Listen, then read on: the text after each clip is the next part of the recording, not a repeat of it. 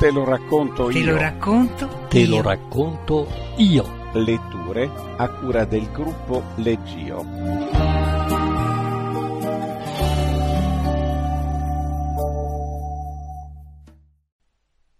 Big Boy di Roberto Posarelli. Il brano è tratto da Scarpe Diem, antologia di racconti degli allievi della scuola Carver. Roberto Posarelli alle elementari impara a scrivere, alle medie legge in latino il De Bello Gallico, al liceo legge due volte i Promessi Sposi, all'università impara a progettare un edificio. A 60 anni legge Costruire una storia è come realizzare un progetto. C'è una logica costruttiva, un ragionamento ingegneristico da sviluppare. E allora gli è venuta voglia di scrivere. Legge Barbara Bisiak.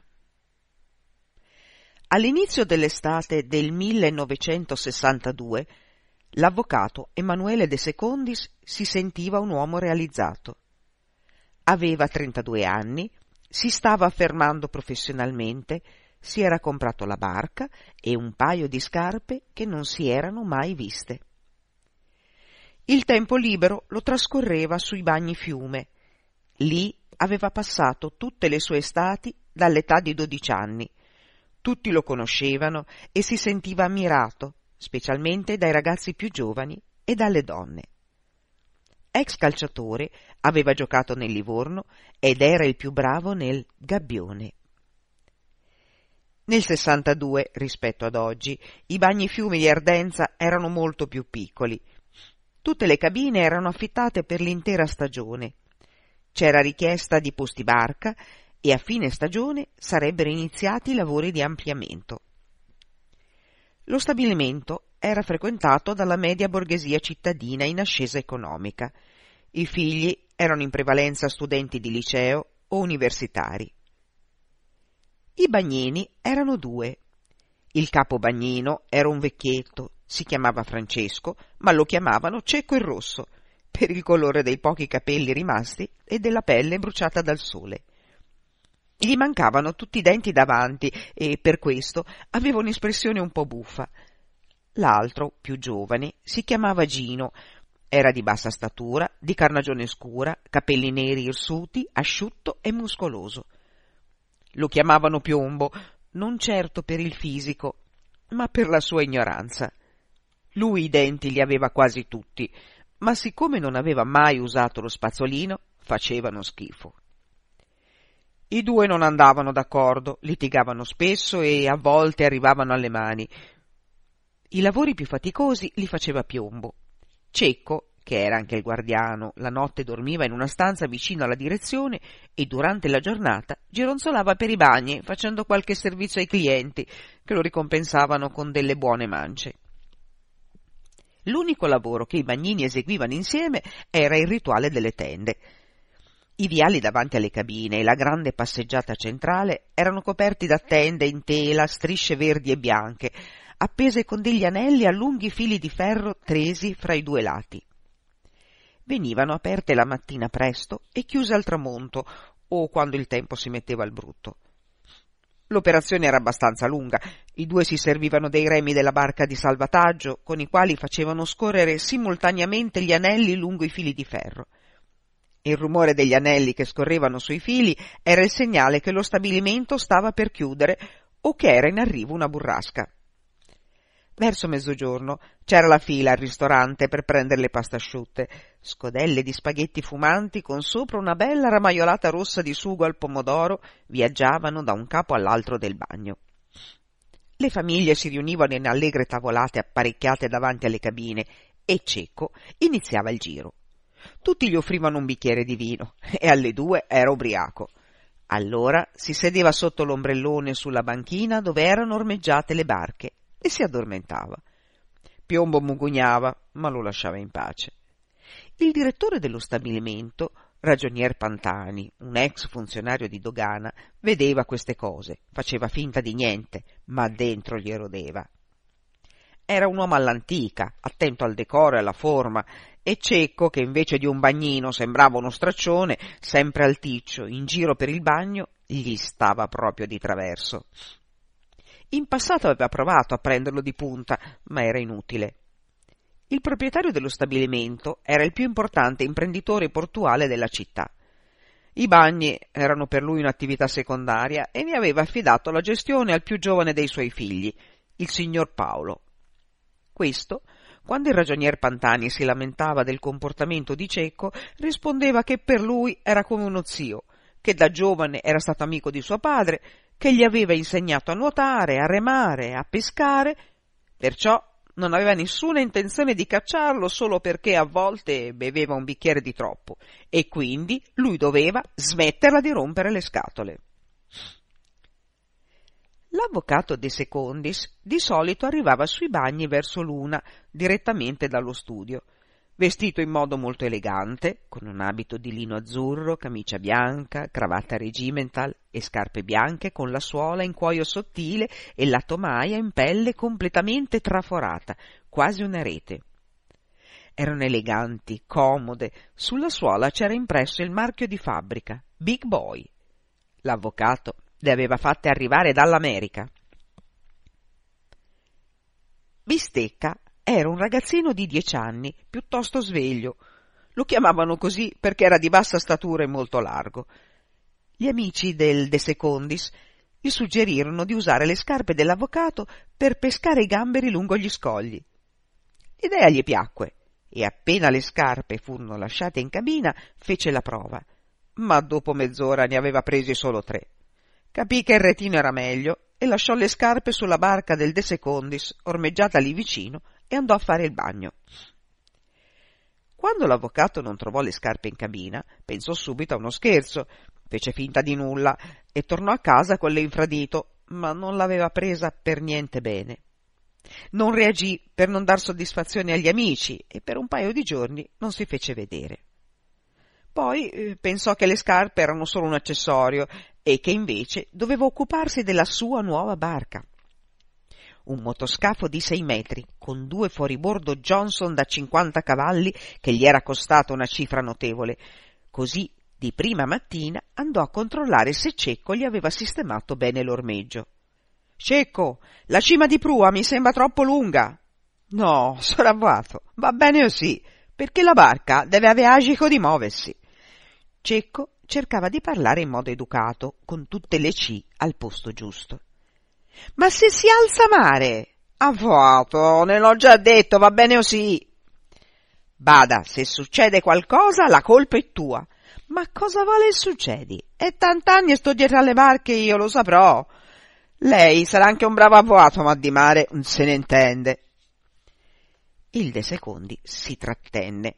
Era troppo nervoso. La rabbia per la sparizione delle scarpe non era ancora sbollita. Non salì neppure a bordo e se ne andò anche perché erano le nove e aveva udienza. Nel primo pomeriggio Cecco come al solito sonnecchiava. Cecco, bisogna chiudere le tende. Boia m'ha svegliato. Non lo vedi a scirocco? Sì, ma gira al libeccio. Aspettiamo un altro poino, tanto è presto. Dopo un paio d'ore il vento era aumentato. Le tende furono chiuse con una certa difficoltà e Piombo recitò tutto il suo repertorio di bestemmie. Poi il cielo si scurì la gente cominciò a andarsene e quando il direttore suonò la campanella che preannunciava la chiusura del cancello non c'era più nessuno. La mattina seguente Piombo entrò in direzione. Buongiorno, sor Pantani. Stamani Cecco non si è visto. Vuole telefonare alla sua figliola per sentire se sa qualcosa. Il direttore non sembrò molto preoccupato. Comunque telefonò subito, ma la figlia cadde dalle nuvole e Piombo, bestemmiando, cominciò ad aprire le tende da solo. La signora Bice arrivò al mare col suo nipotino abbastanza presto. Come al solito aveva preso il filobus delle otto e cinque in piazza Mazzini. Nonna, guarda! Aspetta un po', Nini, apro l'ombrellone. Nonna! Cosa c'è? Vieni qui che ti metto il cappellino. C'è Cieco che fa bagno vestito. Gesù mio! Altro che bagno! Gesù mio! Gino! Gino! Gesù mio! Vieni, c'è Cieco mare! Piombo, che stava aprendo le ultime tende sulla passeggiata centrale, posò a terra il remo e senza affannarsi proprio si avvicinò. Cecco galleggiava a testa in giù nell'acqua torba della grande vasca artificiale, dove un tempo si giocava a pallanuoto e ora erano ormeggiate le barche. Non si scompose. Senza chiedere aiuto a nessuno, salì sul barchino che Cecco usava per gli ormeggi, si avvicinò al corpo, ma non potendolo tirare a bordo, gli legò una cima a una caviglia e lo rimorchiò fino alla banchina, dove nel frattempo attirati dai Gesù mio della donna, si erano radunati i pochi bagnanti che c'erano a quell'ora. Questi aiutarono Piombo a tirare sul poveraccio, lo stesero sul cemento.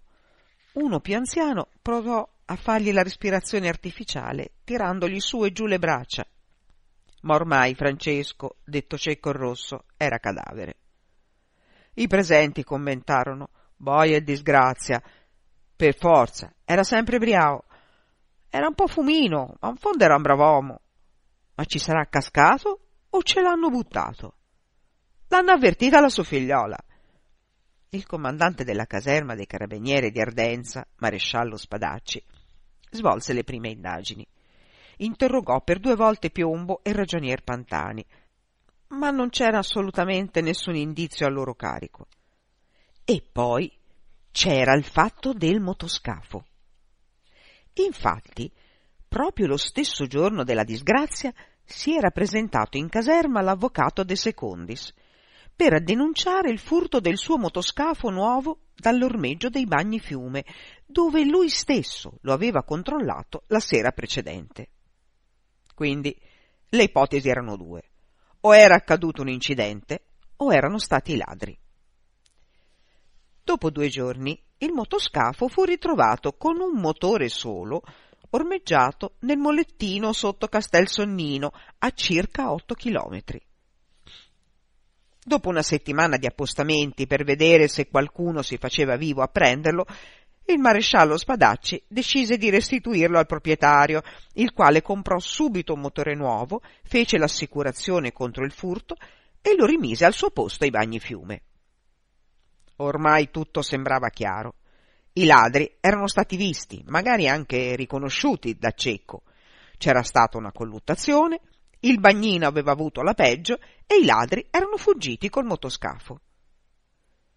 Ma dopo quello che era successo non potevano più piazzarlo, per cui lo avevano lasciato a Sonnino, contentandosi di prendere un motore. Tutti e due non li potevano trasportare. Nel frattempo erano arrivati i risultati dell'autopsia. Cecco non era morto per annegamento, ma per infarto. Il maresciallo Spadacci seguì la linea più logica, continuò le indagini per scoprire i responsabili del furto e delle sue conseguenze, ma aveva ancora molti dubbi. Intanto sui bagni del fattaccio se ne parlava sempre meno. Dalla terrazza del bar arrivava la musica del jukebox che era tornato a suonare le canzoni dell'estate. Le spiaggette davanti alle cabine erano piene di bambini sorvegliati dalle mamme a chiacchiera all'ombra delle tende. I ragazzi più grandi si rincorrevano sulla scogliera artificiale che proteggeva lo stabilimento dal libeccio e lì, in mezzo a quei grandi massi, si nascondevano per i loro primi incontri amorosi. Le persone più anziane giocavano a carte, godendosi il maestrale che verso sera rinfrescava l'aria. Il nuovo bagnino Mario, un portuale di 48 anni in pensione, pareva un bravo ragazzo, sapeva fare un po' di tutto e andava d'accordo con Piombo, il quale era diventato capo bagnino, aveva preso l'incarico di guardiano e aveva avuto un buon aumento della paga. Non bestemmiava quasi più e dava perfino il buongiorno e la buonasera ai bagnanti. Invece il ragionier Pantani sembrava essere rimasto segnato da quello che era successo. Era sempre molto serio e taciturno. Gli risuonava sempre negli orecchie quella frase. Ora sarà contento. Gliel'aveva detto il signor Paolo al funerale di Cecco. L'avvocato De Secondis aveva ripreso la sua vita normale. Si era dimenticato delle big boy e aveva ricominciato a giocare nel gabbione. Controllava regolarmente il motoscafo, lo puliva, faceva girare i motori, ma non usciva mai in mare. I maligni dicevano che da solo non sapeva fare la manovra di ormeggio. Il maresciallo Spadacci sperava di scoprire presto i ladri e chiudere il caso, ma era sempre più perplesso. Non sapeva spiegarsi quel furto. Pensava che piazzare il motoscafo non sarebbe stato semplice, perché essendo immatricolato era facilmente identificabile, e poi si domandava perché rubarlo proprio quella notte col mare mosso e perché dal momento che avevano deciso di abbandonarlo, si erano preoccupati di ormeggiarlo con cura in un posto sicuro. Quando non era in servizio, anche lui frequentava con la famiglia i bagni fiume e non poteva fare a meno di osservare Piombo e Ragionier Pantani. Uno gli sembrava troppo contento e l'altro troppo serio. Dopo una settimana, due sub con le bombole che pescavano le cernie davanti a Castel Sonnino tirarono su un fuoribordo Johnson da 50 cavalli nuovo, con l'elica rotta e il gambo piegato e, proprio vicino al motore, un paio di scarpe con il marchio Big Boy. Consegnarono il tutto ai carabinieri di Ardenza. Il maresciallo andò immediatamente ai bagni fiume esaminò la superficie verticale della banchina verso il mare. Sul cemento c'erano delle grosse scalfitture proprio all'altezza delle eliche. La sera stessa, alle 23.30, l'avvocato Emanuele De Secondis confessò. Cecco, accidenti a te, hai visto cos'è successo? E io che ci posso fa? Cosa ci puoi fa? Brutto coglione, te l'avevo detto, la cima di Pru era lunga. Un'ella scima lunga, è l'ancora che ha rato, ne l'avevo detto che era piccina. Se ci mettevi una boa con un bel corpo morto, come alla barca del tuo padrone Paolo, non succedeva, brutto ruffiano. De smetti d'offende, se no vengo lì e ti schiocco in mare. Vieni, vieni. Con sorprendente agilità Cecco salta sull'imbarcazione, comincia a spintonare l'avvocato che reagisce con un pugno e in mare ci finisce Cecco. Cerca di risalire, ma l'altro lo spinge sott'acqua e ce lo tiene per qualche secondo. Quando molla la presa, Cecco non si muove. Prova a tirarlo su, ma non c'è più niente da fare. Preso dal panico, l'avvocato abbassa il motore sano, mette in moto, scioglie le cime e si allontana con grande difficoltà perché il mare è mosso, riesce ad arrivare a Sonnino. Prima di avvicinarsi a terra si ferma, sgancia il motore danneggiato e lo lascia andare a fondo. Sta per ripartire quando vede le sue big boy lì, sul fondo della barca dove le aveva lasciate bistecca, completamente rovinate. Agendo d'impulso, le butta in mare, poi ormeggia nel molettino sotto il castello e torna all'Ardenza con l'ultimo autobus da Quercianella. Non sapeva che, proprio lì, davanti al Castel Sonnino, c'è pieno di cernie. Così di notte, quando tutto era silenzio nella strada, io scavalcavo la finestra e camminavo con le scarpe in mano e mi infilavo nella luce fiocca della sua bottega per sentire la voce quel piccolo uomo. Così di notte in quella stanza dove mi dimenticavo il tempo, io stavo ad ascoltarlo di nascosto mentre lui leggeva parole di romanzi e versi come cose da toccare e al frusciare di pace mi sentivo volare. E le parole, come musica di seta, mi prendevano per mano mi portavano lontano dove il cuore non si sente più lontano. Dentro le immagini nei libri e nella pelle di chi aveva già vissuto cose tanto uguali a me. Nella follia d'essere uomo e nelle stelle per andare oltre il dolore più inguaribile che c'è parole si riempivano d'amore, le sue parole diventavano d'amore, le sue parole diventavano l'amore.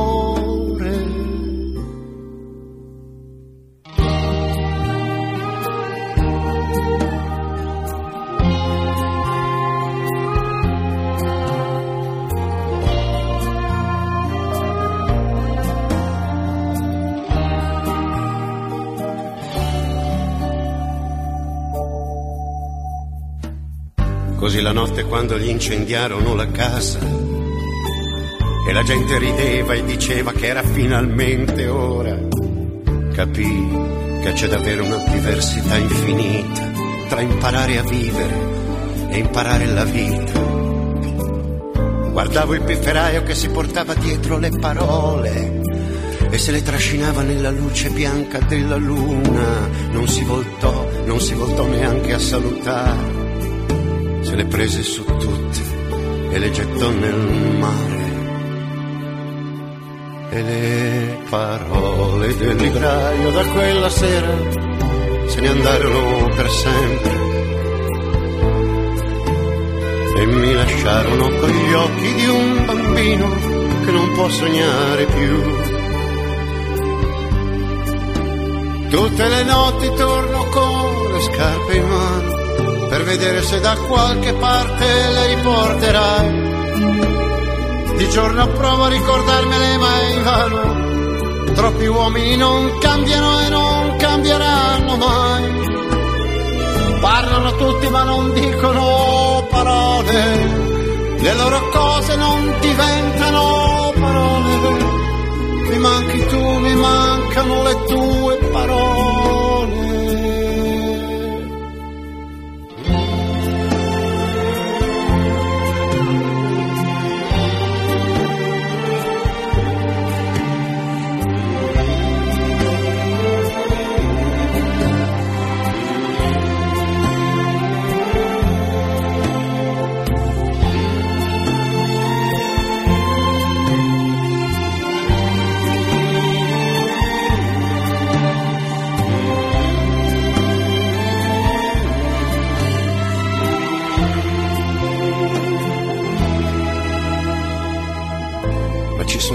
Scendendo verso il mare mi sembra come di sentirti e non ti vedo.